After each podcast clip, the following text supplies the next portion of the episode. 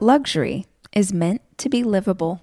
Discover the new leather collection at Ashley with premium quality leather sofas, recliners, and more, all built to last. No matter how many spills, scuffs, or pet related mishaps come its way, the leather collection at Ashley is made with the durability you need for the whole family.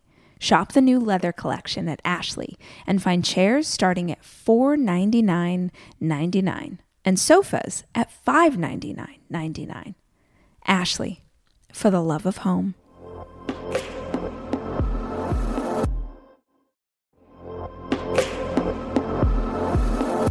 Debit card users, listen up. You've worked hard for your money.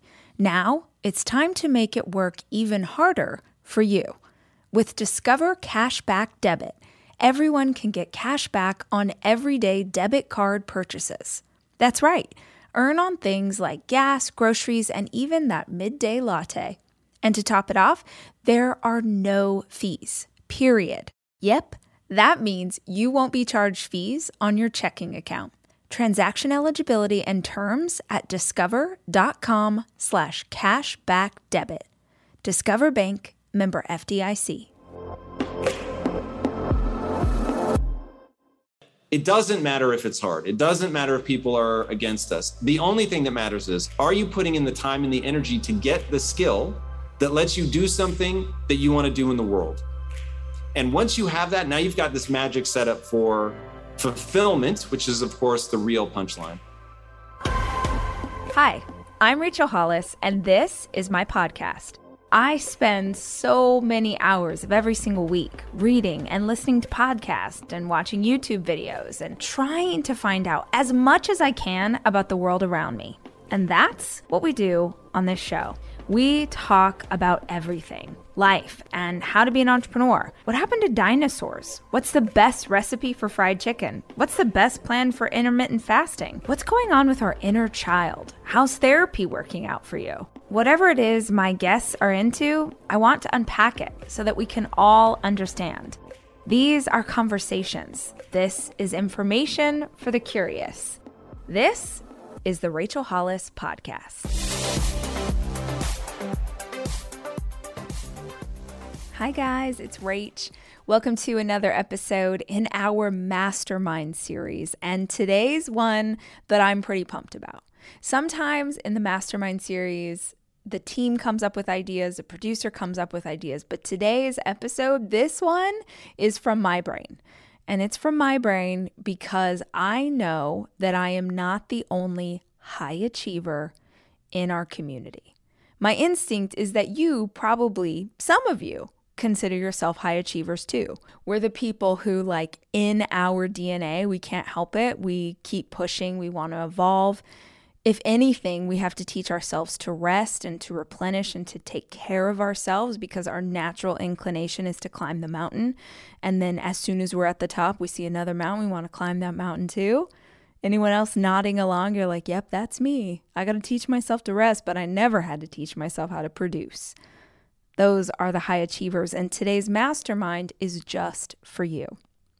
If you're not familiar with this series already, masterminds are where we choose a single topic and then we go back in our archives. We go through six years of interviews and we choose the guests that we think can best speak to what it is to have that particular characteristic or to be working through that particular season. And today I've chosen some of my favorite interviews over six years of other high achievers. These are stories from people like Tim Grover, who is one of the most successful trainers in the NBA. He trained Michael Jordan and Dwyane Wade, and he has incredible books on what it looks like to perform at the upper level of the upper level. You're going to hear from Jesse Itzler, who is a serial entrepreneur. He's worth, I don't even know, a gajillion dollars at this point and has a very cool and unique philosophy to how he approaches life.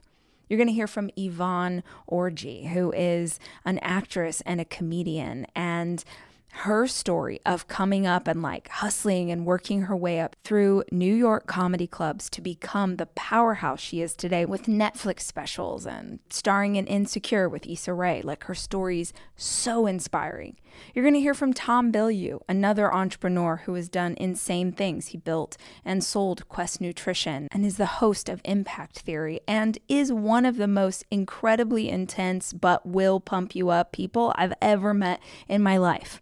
Lastly, one of my favorite interviews ever was with Ben Horowitz, who is a venture capitalist, serial entrepreneur, someone I had admired for a very long time and read his books. And he continues to have one of the most popular episodes ever in the history of this podcast, even though it's several years old.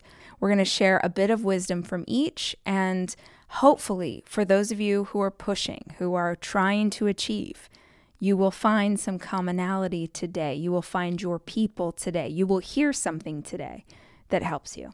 And I would ask if you hear something that you dig, will you please share today's episode with someone else? You can text it to a friend, you can pop it on your social, but we are so grateful when you put the word out about the work that we're doing here on RHP.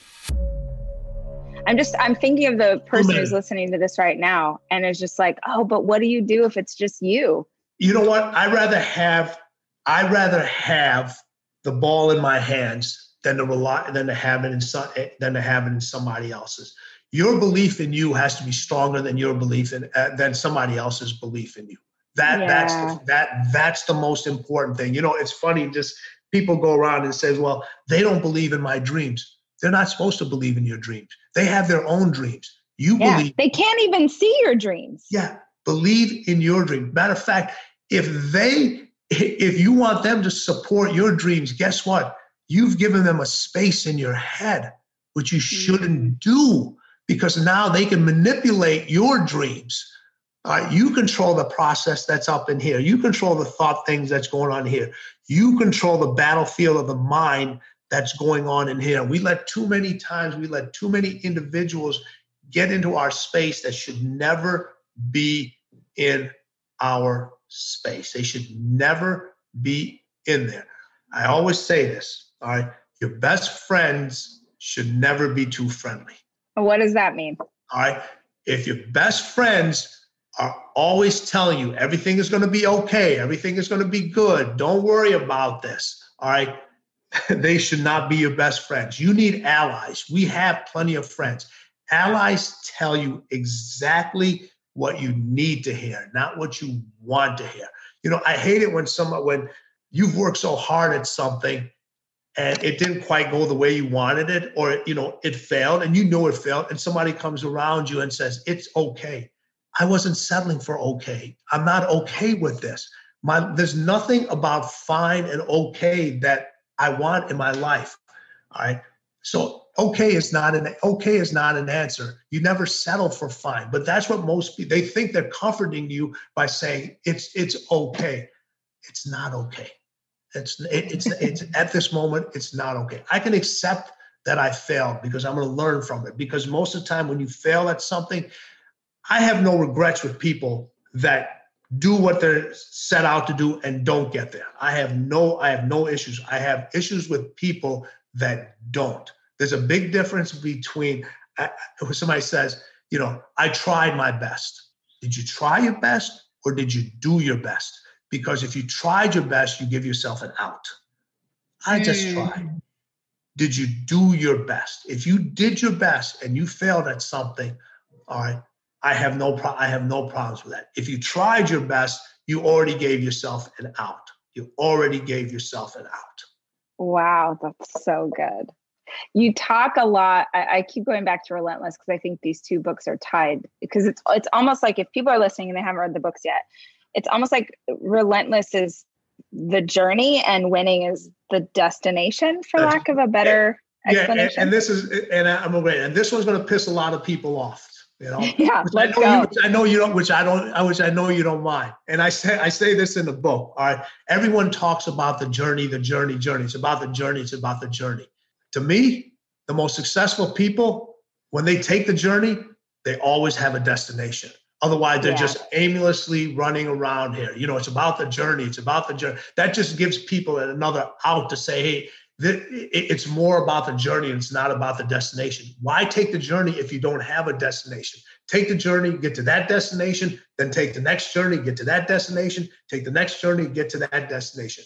Every single individual I've I've known successful every time they take a journey, they know exactly where the destination is. Otherwise, they're just aimlessly walking around, just walking around and yeah. going in all different directions that usually they're not leading themselves in, somebody else is leading. How many times yeah. do you know individuals that somebody else is writing the story of your life?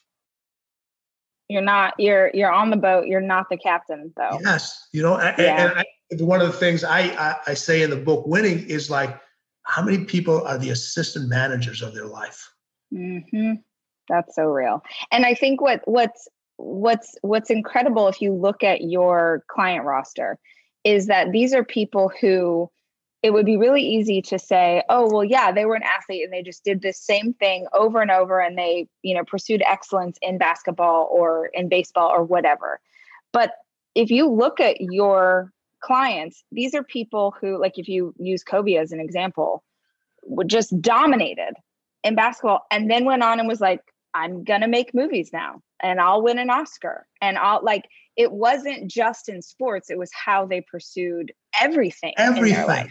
All right. It, it's how they did everything because the competitive nature and the winning spirit and the taste of winning they know it doesn't have any loyalty to them. Just because they won in one thing, it doesn't mean they're going to win in something else. But the competitive nature continues to grow.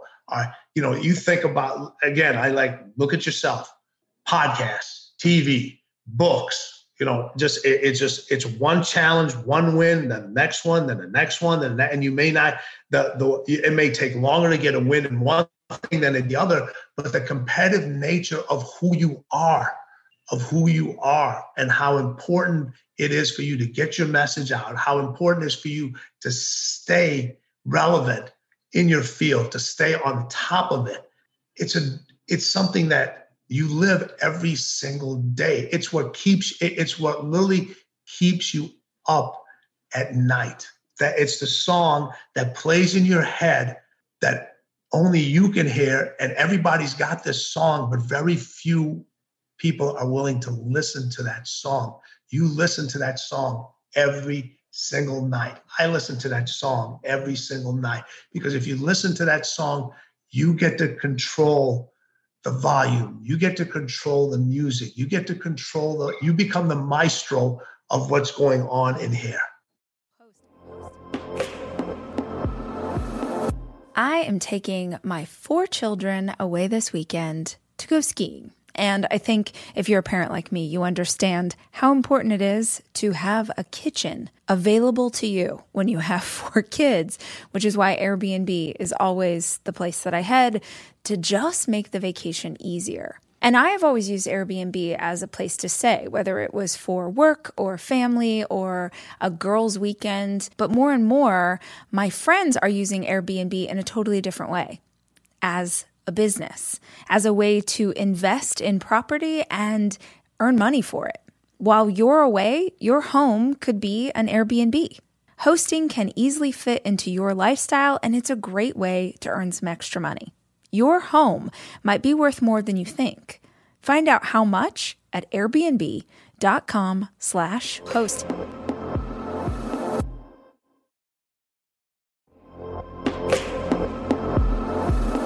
Almost every morning of my life, I have oatmeal. Seriously, during the winter, having something hot in the morning really makes a big difference in my day.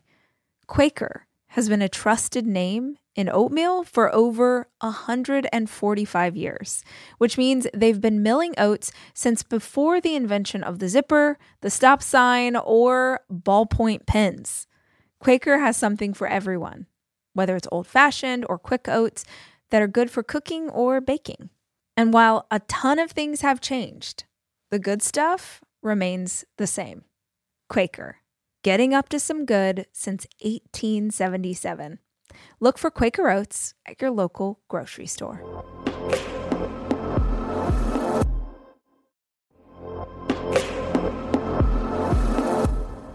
Guys, no two listeners of the show are exactly alike, which means that no two vacations you take are going to be exactly alike either. And if you're looking for a place that will serve all of you, Texas has a vast landscape of cultures, regions, destinations, and activities that allow for an infinite number of different travel experiences. I love Texas so much, I moved my family there for five years. Because here's the deal Texas has it all. Are you a beach person? We got you. If you love a rugged vacation, not my jam, but there's plenty of campgrounds, hiking trails, and state parks galore. My favorite part about Texas? The food. It is the thing I miss the absolute most. Whether you love barbecue or Tex Mex or just want to be in cities that take their food very seriously, you can enjoy live music, visit internationally recognized art museums, and check out thrilling cowboy experiences. Visit traveltexas.com slash get your own to get the only trip to Texas that matters. Yours. That's traveltexas.com slash get your own.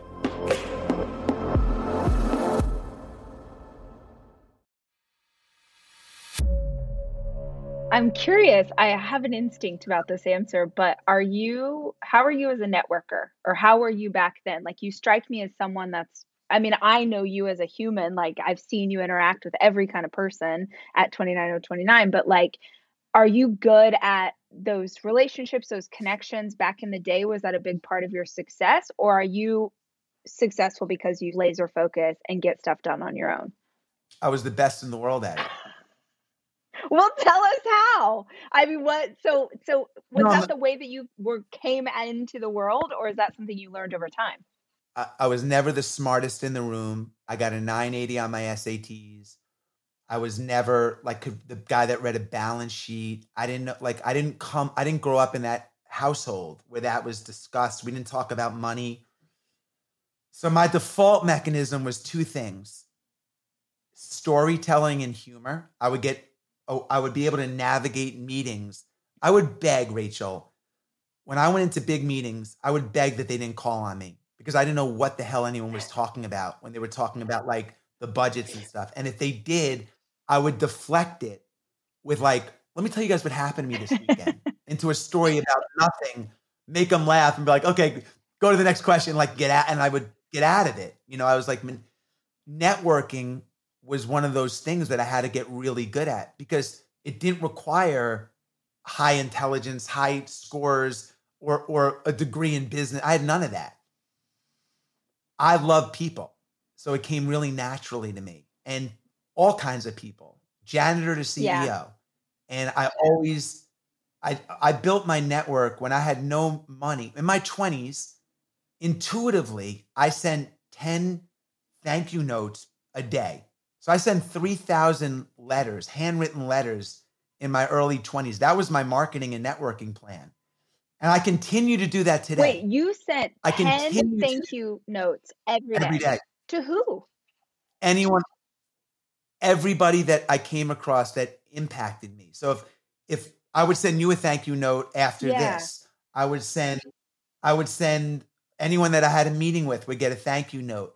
If I had a dinner and there were six people at the dinner, I would send everyone a note. Great to meet you. Let's stay, you know, and but it, that was what I did, and uh, I invited people to everything. If I was going to a local polar plunge that the fire department had in New York City, Coney Island, where New Year's Eve, like you could sign up for a team of twenty, I would sign up twenty people and invite them, and even if they said no, people loved getting an invitation. They loved that I thought about them.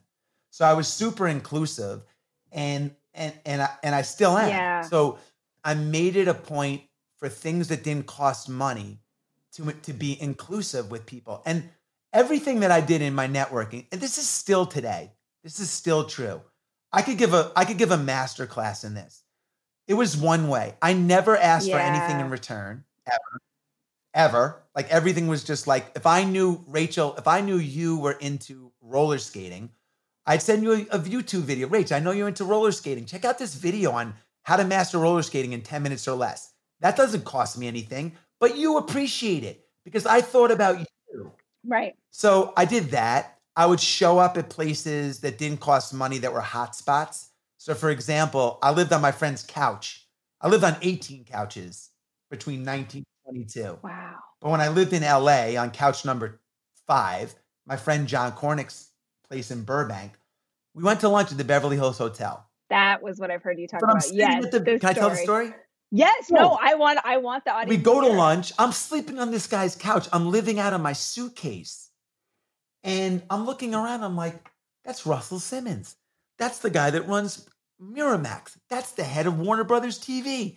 They're all at the Beverly Hills at the Polo Lounge for lunch. And I'm like, you don't have to be a, a guest at the hotel for $4,000 a night to come to lunch at the Polo Club? He's like, no, you got to order a salad. So I went, that became my office. I went there every day, literally, and I would have a salad and like a glass of water for like eight Water. and I would sit there for like Free sit there for like four hours, but I started be getting facial association with everybody. I started watching the mannerisms of the experts. How did they tip? How did they do they stand up to greet people? Like I was a 21 year old kid, I, I was a sponge. So I'm watching this environment of the wealthiest movers and shakers. Then I go back and I sleep on my friend's couch with five other guys in the in the house. But I'm picking up these habits. But more importantly, I'm in the bathroom with the guy. Hey, can I get you this? Can I open the door? And I'm being noticed. Years later, there's facial recognition as, as my star starts to shine brighter. I'm bumping into the same guys at the restaurants. I'm bumping into the same guys at the at the hot spots. So I put myself. Part of the networking was being in the environment. Part of it was really extending, casting a wide net through things that didn't cost any money. And part of it was being really inclusive to the people already in my network.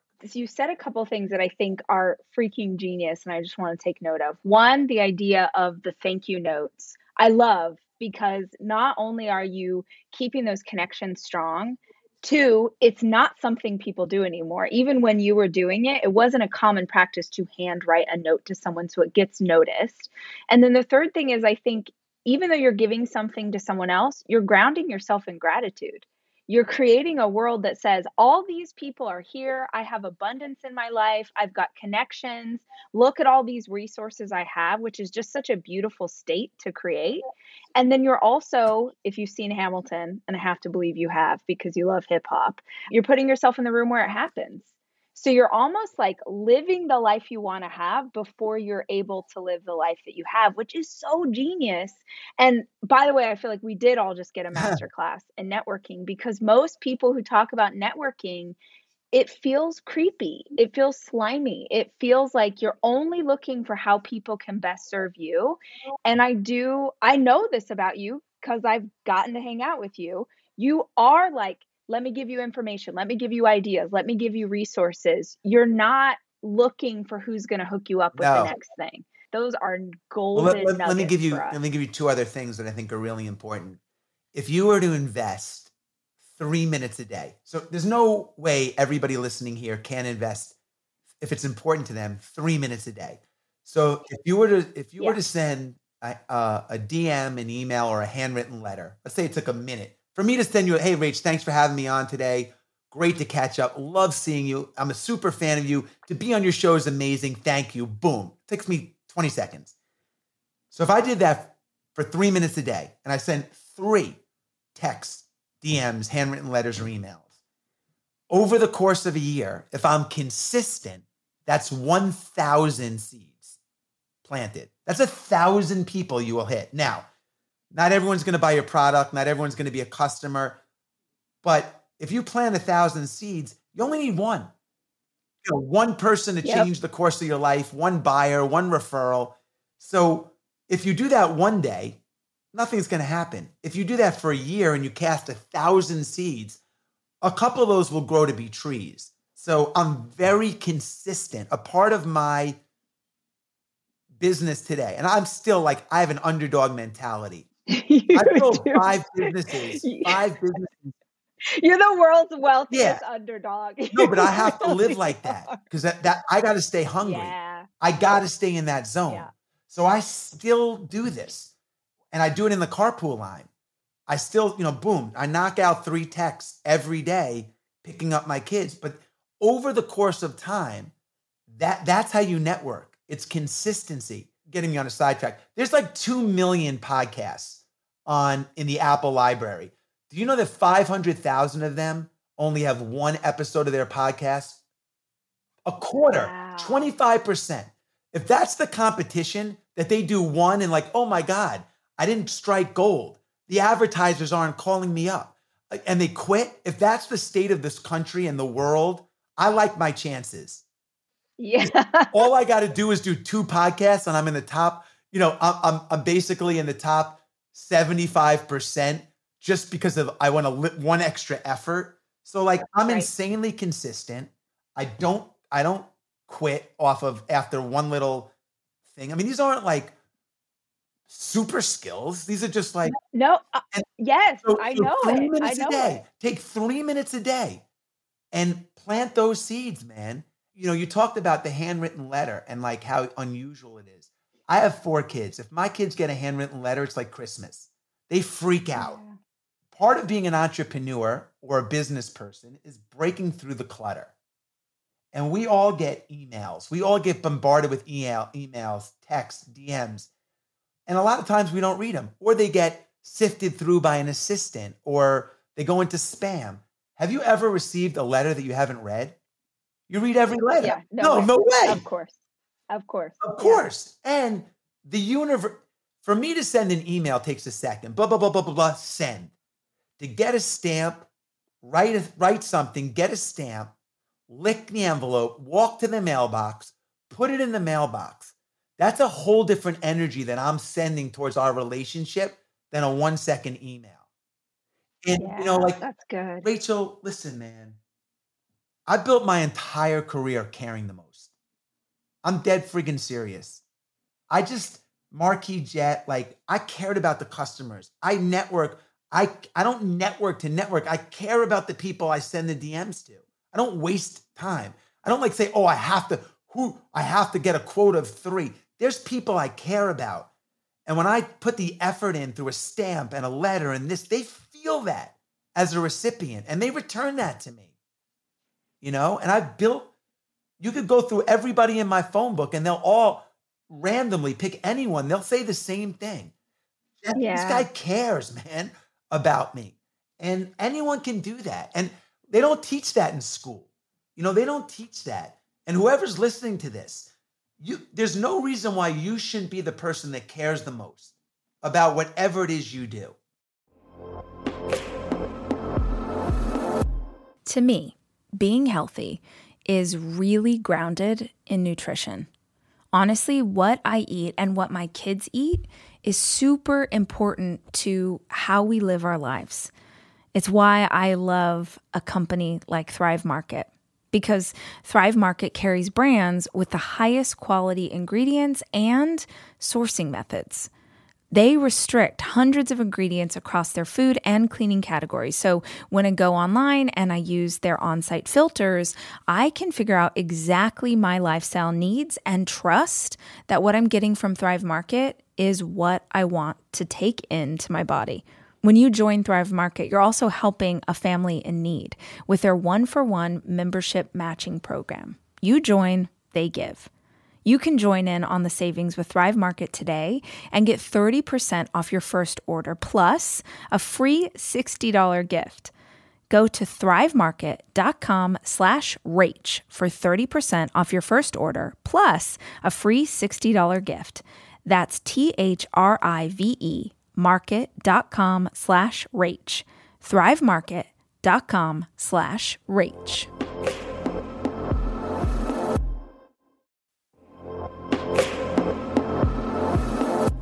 This episode is brought to you by Progressive, where drivers who save by switching save nearly $750 on average. Plus, auto customers qualify for an average of seven discounts. Quote now at progressive.com to see if you could save. Progressive Casualty Insurance Company and Affiliates. National average 12 month savings of $744 by new customers surveyed who saved with Progressive between June 2022 and May 2023. Potential savings will vary. Discounts not available in all states and situations.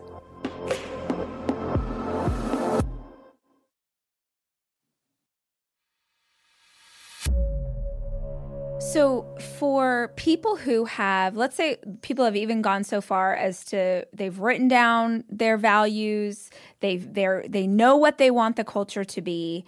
How is it? How do you make it stick? Because I think you've touched on it a couple times. A lot of times leaders will hear a conversation like this and they're like, "Okay, we're going to do it." And they they figure out what they want it yeah. to be and they announce it one time at the meeting and then nobody touches it uh, until next year's all hands meeting. So, how do you uh, or how have you seen leaders really implement and make something truly what it is, not just something that we say or something that we put on the wall? Yeah, so I think that um, one of the keys to it is they have to bump into it all the time. Um, and there's a kind of variety of techniques that I go through in the book, but um, they're everything. So, you know, one thing is that we talked about before is what I call a shocking rule. So, you know, I gave the example of okay, you pay a ten dollar minute fine. Okay, that's a shock to most people when they have to pay that, and it kind of is something that they're confronted with all the time, every day you know, one of the things that, in you know, from the Haitian Revolution along those lines was to to outlawed kind of uh, officers having concubines, and so married officers having concubines, and that was just a shock to people because you know the, the other armies, of course, are raping, and so these guys can't even cheat on their wives. What the you know what's going on?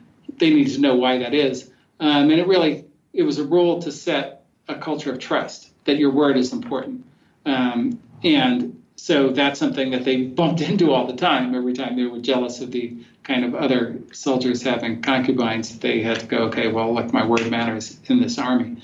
Um, and so that's something that you bump into every day. Another kind of technique that's very effective is if there's a story that's so good um, that it becomes lore in the company, then everybody knows that story and it gets into everybody's consciousness that that's how they need to behave. And probably the you know the greatest example of a long-lasting culture is the uh, the samurai culture, Bushido, or the way of the warrior. And they were fantastic at this. And one of one of uh, my favorite stories is uh, the story of the Chaiken uh, Marikashi, uh, which is basically a genealogy. So in ancient Japan, the biggest status symbol was your genealogy. Uh, like basically the scroll of all your ancestors and you know you know who your grandfather and great grandfather and so forth and your whole family tree. And there was a guy by the name of lord soma who had this amazing um, genealogy like recorded and it was on this scroll and everybody knew it. It had a name the chaiken marikoshi and everybody was so jealous of him. A samurai working for him who was a very mediocre samurai clumsy not very talented and so forth. But he really liked him because he was a really kind of good person and very loyal. Um, and so one day, Lord Soma's house catches fire, and it is burning like, I mean, engulfed in flames, burning down. There's no way to save it. And the genealogy is in the house. And so the samurai says, um, and Lord Soma is so sad about the genealogy, and samurai says, I'm going to go in and get it. And Lord Soma says, No, you're guaranteed to die. I don't want to lose you and the scroll. Like it's gone, it's over. Don't worry about it. Before he can finish talking, the samurai's in the house. So after the house burns down, they go out to, to look for him, and sure enough, like he's burnt to a crisp, face down. Um, but they notice there's a pool of blood around his body. They can't figure out why he's bleeding. And so they turn him over, and there's a slit in his stomach. And they reach into the slit and inside his stomach is the genealogy. Um, he cut himself open and saved the scroll, you know, for everybody. And that, that went on to be known as the blood genealogy. And it's a story of, look, you can redeem yourself entirely by being loyal. That's how important loyalty is. And you could be mediocre your whole career, but be a legend you know, if you have loyalty to that degree. So that that kind of story sets a culture in a way that all the talk could never do, um, because who could forget a story like that? Or or a name like that, the blood genealogy. I'm I'm smirking as you're telling the story because I'm like, who else uses these analogies to explain modern day business principles?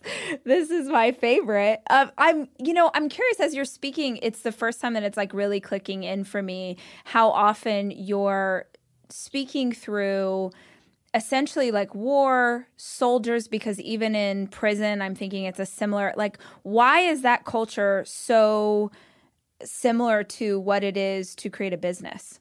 Well i think you know a lot of the examples are kind of extreme situations and you get a lot of clarity from that because you know it's hard to go well you know if you do this then you know people will be political and people go, okay, yeah, I'll have some politics, whatever. But like, okay, if you don't do this, then everybody's going to die. Then people get like the sharpness about it. Yeah. Uh, and and I think that's you know works effectively in that way, and that was certainly the case in the Haitian Revolution and in the kind of samurai culture. We actually one of my favorite stories in the samurai culture is like a key on culture is you have to balance things because they can get out of hand if they're interpreted all one way. So, for example, um, at Slack, Stewart, my friend Stewart Butterfield uh, had this cultural value, which was empathy. Um, and you know what he meant is you need to understand somebody else's point of view before you kind of push your own. You need to like be empathetic to why they think a certain way about something, which is an important thing in a company, right? Because somebody in marketing has a different view than somebody in engineering, and you need to understand what that perspective is before you start pushing your agenda. And that was what he meant. um, but what they did was it became sort of weaponized in the sense that, you know, if somebody got a bad review from their manager, they would say, oh, to their manager, you're off culture because you're not being very empathetic and so that's like such a corruption of the idea. But that happens all the time in culture. And so if you go to the samurai, one of the things that they did was, and one of my favorite stories is they had this honor culture, which is basically, and, and it was kind of for protection because if somebody insults you, you know that's a little bit of a diagnostic on whether they can like steal from you kill you do all these things. So like you never let anybody insult you under any circumstances. Like they insult you they're going to die. That's kind of the culture. So there's a story of the samurai who has a flea on his shoulder and another person says excuse me you have a flea on your shoulder and the samurai cuts his head off. And he's like well why'd you cut his head off? And he's like well you know i'm not an animal. I don't have fleas. Yeah that was an insult and so that's the you know that's how far it went. So they kind of had to pair that virtue as we call it and we call them virtues as opposed to values because what you do not what you believe. Um, and the the kind of counter to that was politeness. And politeness in japanese culture is a really amazing thing um, because it's much more than was what what it is in our culture. And if you've ever been to tokyo you kind of experience it. It's quite a thing um, and what it means in Japanese culture and the samurai culture is it's the greatest way to show love and respect for the person that you're dealing with. And so it's the complete set of rules for not getting your head cut off in, in a sense. Because if you respect me, you will treat me like this. You'll bow like this. You'll serve me tea in this way, and so forth. And so there's a very, very elaborate scheme. But then you still have to keep that in check because if what if people are just lying to kind of get your good graces and they're being polite but they don't really mean it? And so they have this thing that politeness without veracity is empty. There it's nothing.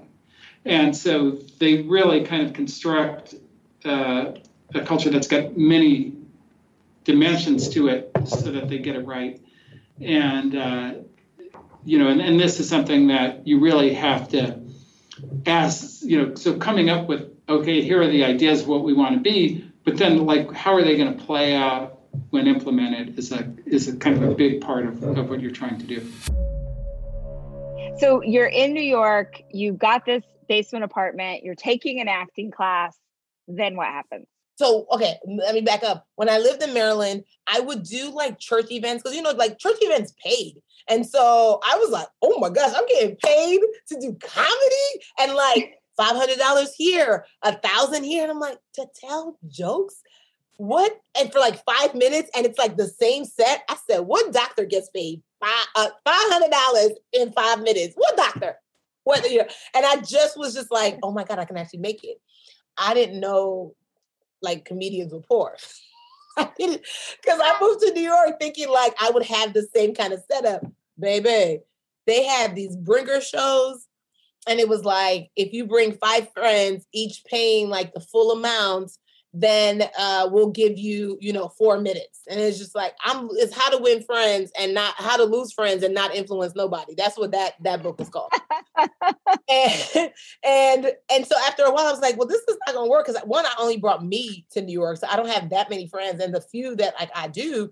They're they're poor, they're artists like me. They don't have Yeah. the money to support me every night and I need to practice. And so it was the it was the moment where I just was like, oh my God, like how am I going to get better? How am I even going to get seen if I can get on stage? So one day I go to a, a um, an open mic night. An open mic is just like comics who are just trying out new material. It's not a show. Sometimes there's like regular audience members. Most of the time, it's just other comics in the audience who are not listening to you because they're working on their set. And this particular night, this guy said, um, "Hey, I got to give up the room because I'm like moving to LA, and so who wants to take the room over?" And I looked around, waiting for like all these other like more established comedians to be like, "Me," and nobody did. And I just was like, mm, "I'll do it," because in my mind, again, I'm a Nigerian businesswoman. In my mind, I was like, I don't have to ask anybody for permission to get on stage at least once a week. And then I can meet other comics by booking them on the show. And then I get to be in control. Yeah, I'll do it.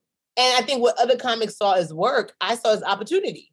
Because how else was I gonna like meet other comics and then be like hey, and network and say, hey, where are you guys getting up after this? Great. After I wrap up the show, I'll come meet you. So it was like it was it was my way of fixing a problem. And a lot of times people think that when God fixes a problem, it's like, oh, God opened up a door for me to always perform at this place. No, God opened up a door for me to work and be responsible and have ownership and then also meet the problem. So, yes, no, it was not fun dragging equipment on the train every Thursday night, creating flyers and list serve, reaching out to comics, booking the show. But it gave me a sense of ownership. And I called that show Yeah. Mama, I made it because I was like, one day I'm going to call my mom and actually say those words to her. Cut to years later, I have an HBO special with the same name.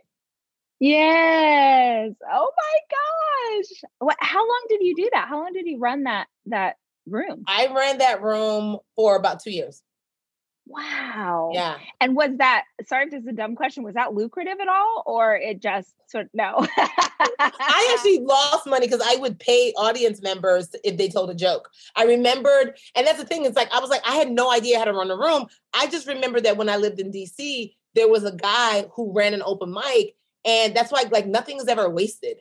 And so he really enjoyed me, and so I emailed him. I was like, "Hey, friend, um, doing this thing. How did you do it all these years?" He was like, "This is the kind of equipment to get. This is the kind of mic. This is the kind of lights. This is how I set it up." Um, and I remembered he used to pay uh, audience members because you know comedy is not easy, and everyone sometimes people are like, "I could do that," and he's like, "Great, whoever tells the best joke, I'll give them five dollars." And so I did the same thing with Mama I Made It. I was like, you know, and that would like entice audience members, like I could get ten dollars or you know whatever tonight. And so that's I I did not make any money. But it wasn't, but it wasn't, and sometimes you have to do the things not to make money. But what I did make were friends. What I did Yeah. create was a community. And what I did get to do was have the opportunity to consistently practice my set. I should also say I was working as a temp during the day. So that's where I actually got the money from. So I was like, I used the money from working as a temp and I funneled it back into like once I paid rent, funneled it back into Mama I Made It. Right. And I think it's worth saying that too, because I think a lot of people, especially a younger generation, sort of misses that step. They want to be in the thing where they're working on the dream or they're creating the content or they're putting it out in the world, but they want it to already be lucrative. They want it to already be a paying job. Yeah. And the reality for all of us that I know, at least in the age group that I'm in, is that we all had that. We all had day jobs and then pursued the dream that we wanted or the business that we wanted to have or the person we wanted to be at night in the morning, on weekends, and it wasn't easy. It was a hustle and it was hard. When did you feel like you started to get traction? So that you started to like, okay, now I this can actually be my gig. So just circling back to what you just said, I don't know if if we've if we've aged out of this formula because you're absolutely right. I'm just like maybe it's like the Instagram, YouTube culture where you can like make money if your video pops off that really makes I guess people of this generation, I don't even know where we are, Z, Y, Zen, I don't know. um, you know, of this generation who who like who truly feel like, mm, yeah, no, I I like it's funny because I have people who like maybe come in to like want to work with me or whatever, and they're just kind of like, oh, this is this is the long run. Mm-mm. I'm just I want to be you now, and it's like, uh, mm, it took a decade. like it just it took a decade. Like how are you going to be me now? Like it took so much effort and work, and and, and maybe there is like a go go gadget, you know, button that people can press, and then suddenly pop. I didn't know. I don't know that it exists, and if it does, please send it my way can I Amazon Prime it? Right. It, it's just like it's like the new norm, and to almost find a young person or a, uh, even a grown person who is like committed and dedicated to like the process of like, yo, I know like sometimes you have to serve and you have to work hard and like, and then you like your time comes. Even for me now, like I am number two on a show, and yes, I get benefit from that. But my goal, the whole five seasons of shooting, was like, I'm here to serve Issa Rae in her vision. I'm here to because one day someone will serve me in mine. Let's talk about growth mindset because for people who are watching this at home or maybe sitting in the room who aren't familiar with this idea, will you explain the role that it played in your life and sort of what it means for all of us as individuals? Yeah, no doubt. So I call it the only belief that matters because your behaviors follow your beliefs, and your behaviors are all that matter. Therefore, your beliefs actually are all that matter. And once you realize that your beliefs are actually a choice that we confuse with objective reality. So we look at ourselves and go, no, but I really am dumb. Like, I, what, what do you want me to say? You know what I mean? Like, you need look no further than Elon Musk or Einstein or, you know, whoever. Pick the person that's better than you at the thing that you want to be good at. And it strikes us as self evident that we are worthless. And so people end up in this spiral of, well, I'm not good at this. I'll never be good at this. I have failed. Therefore, I am a failure. Um, and they don't move forward to get better at something. And so I got obsessed with that idea of my whole life changed when I realized, oh, if I put time and energy into gaining a skill, I actually will gain that skill. And so, something that I talk about a lot, and I never see that like moment of awakening in people's eyes. And so, I just keep saying it in as many different ways as I can think of until I see people really make that shift of skills have utility. They let you do things. So, you don't get a skill so you can check a box, so you can get a degree, so that you can impress your parents you get a skill so you can build a fucking bridge so that you can uh, build a rocket ship so you can build a company so you can be a better parent so you can you know heal a human being like whatever your thing is. But like a doctor goes to school specifically to learn how to like imagine opening a human up cutting something out sewing it back together and then they're better. It's like you don't happen upon that. You go through a lot of work to get these skills. And so once people understand oh wait a second the human animal is by design the ultimate adaptation machine. Okay. Every species goes down one of two paths. Path A is a horse, right? And you come out and you can do all horsey things 20 minutes in. Now imagine that at 20 minutes in, your infant sounded like a 30 year old. Right. That'd be really weird. See, and as a species, we, we have a whole different setup, which is that we are wired to learn from our surroundings. So we have this extended period of infancy where for years we can't take care of ourselves, right? Like even, you know, when a real toddler, even in the most fundamental ways, they can't hold their own head up. They, you know, have to wear diapers. Like it's it's really a serious thing. And when you think about how long we have to engage with our kids, and so okay, that's how the the species is created. So whether you believe in God or not, and let's put some God language on it for a minute. God has made you such that that's what you require to get up and going, to get fully baked, is you have this system where you can adapt to anything better than any other animal. So that's like your gift is the ability to go shifting from one thing to another. Now, if that is at a species level our gift, then it's like, well, what are you doing to make use of that? And most people, when they read a book, it is to say that they read the book. It isn't to extract that knowledge and say, and now I can do this thing. And then to go do that thing in the world. And once you realize, oh, okay, I'm designed to get better at something. If I put the time and energy into getting better, I actually will get better and I will get better at something that matters to the world. Now you're never trapped, right? So, one of my favorite quotes of all time is Kobe Bryant boos don't block dunks. Yes, you have so, told me this many times. Oh man, I'm obsessed with this idea. So, you can get so good at something that no matter how much people hate you, no matter how much they want to stop you, no matter how much the deck is stacked against you, no matter how much the world wants to hold you down, you can get so good at something that you literally can't be stopped. So take Kobe Bryant. So the best basketball players that the globe has to offer, we're talking out of 7.8 billion people, they are narrowed down to the best of the best of the best. And then we pay them millions of dollars to stop Kobe Bryant from scoring. And yet, Rachel, in a single game, that man scored 81 points.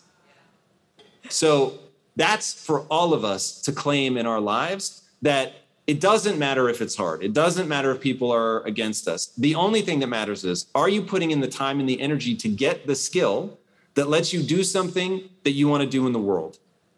And once you have that, now you've got this magic setup for fulfillment, which is, of course, the real punchline. What does fulfillment look like for you? Because we're sitting I, in this got a room. Definition. I know we're sitting in this room, and I think that you and Lisa would be the definition for so many people of what the ultimate success looks like. And frankly, you could have the golden parachute of having sold Quest. You've made it to the top of the mountain. You made it to the top of the highest mountain. You leapt right off, and you could just, you know, hang out for the rest of your life. You're young you're wealthy, you have access, you've done the thing, you've already impressed people, and right away, you started building the next thing. And it's audacious. And some, I mean, if you go hang out with Tom, I just like, I said, I'm two hours go by and I'm like, I don't even know what this man just said. I don't even know the words that you just used to describe this thing you're building because it's so big. I have to learn a new language to even be able to understand what you're dreaming of next. Where does that come from? What does fulfillment look like? Okay, so I'll define fulfillment and I want everybody to understand that the punchline of life. So there, there is a reason that we pursue fame, money, accolades. So I'm not taking anything away from that. But we pursue them with a misunderstanding of what they do. So, money, for instance, is the great facilitator. I wouldn't be able to build what I'm building now if I didn't have access to capital. So, that really is, it's actually money is more powerful than people think but it's not what they've been told. So, what you think is that money is going to change how you feel about yourself, that you will feel about yourself the way you feel about other wealthy people when you look at them. But the reality is, it won't work. And how do I know? From experience. So, I'm very grateful that I chased money really hard in the beginning before I had it and realized, oh, I'm technically on paper, I'm a multimillionaire, but like emotionally, I feel terrible. And so I don't like my life and I don't want to keep living this way. And so I learned that really early on. And so then the sort of great irony of my life is that I made money once I stopped focusing on money and I started focusing on value creation, because of course that's what people actually pay for. So that that was really big is to understand the game I'm playing is neurochemistry. The game I'm playing that we're all playing is how do you feel about yourself when you're by yourself. Now, if you can embrace that that is all that matters. Because like I'll, I'll, ask the question this way. How many billionaires have to commit suicide before people realize oh money can't touch that that right. thing whatever that thing is. But that even having that much money can't keep you from wanting to end your life. Okay so now hopefully we can put money on a different shelf and say okay that like whatever it is that makes me feel alive that makes me want to live that's the thing i want to protect Okay, so we just answered the question. It isn't going to be money because here's the weird thing about money is, and so the way that you get wealthy when you build a business is it it comes all at once. So for years and years and years, on paper, I'm worth hundreds of millions of dollars. But in reality, I'm driving a Ford Focus with a leaky exhaust, and my own employees have to give me ride homes. That is a real story. And then one day you're hitting refresh on your banking app, and boom, you're now fantastically wealthy. And so, literally, in that moment, you realize, whoa, all of my insecurities are still here. And so, I better do the work on my emotional state, my mental state, how I feel about myself when I'm by myself, independent of my outward success. Mm-hmm. Okay, so I learned that lesson early. So now we exit Quest, and I'm because we we did it in two tranches. So we took an investment, so now I'm wealthy. We took another invest, or we sold the company at the end, and so now I'm really wealthy. So it's like, okay, I've I've gone through that cycle, which is why I knew the only thing that matters is meaning and purpose because that's what's going to make me feel good about myself when I'm by myself is that I have a goal and that goal is exciting to me and it's honorable. So I'm trying to elevate humanity. I'm trying to lift people up around me, right? It could be, you don't have to be trying to uplift the whole world, but you're trying to make it better for somebody near you, the people that you love and care. It's not just about you. And we're hardwired for this. It just is. It is what I call the physics of being human. There is no way to escape that trap. We must all, as a social creature, feel like we are meaningfully contributing to the group. Otherwise, we feel a sense of emptiness, of being lost. We may not even be able to put our finger on why, but I'm just telling you the why is because you're a social animal that isn't contributing to the group. Okay, so fulfillment is this. This is just lining up with what your brain is wired to give you pleasure for or punish you for not doing. Working really hard to gain a set of skills that allow you to accomplish that goal that's both honorable and exciting. You have to have all of that. You have to work hard. This is why rich kids often end up in trouble because they didn't earn any of this. And there's a sub program in the unconscious mind that's going to reward you if you work hard for something. That's why getting out and being active and doing hard labor, at the end of the day, we're tired, but we feel good.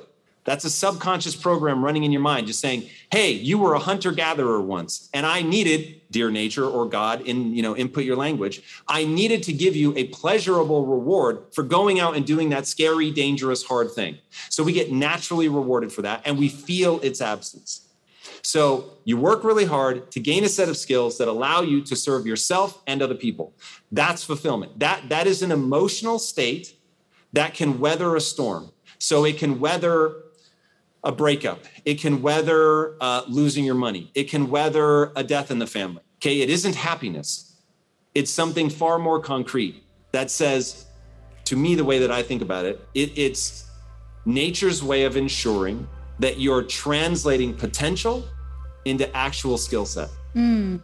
And the reward for translating potential into used skill set is fulfillment. The Rachel Hollis podcast is produced by me, Rachel Hollis. It's edited by Andrew Weller and Jack Noble.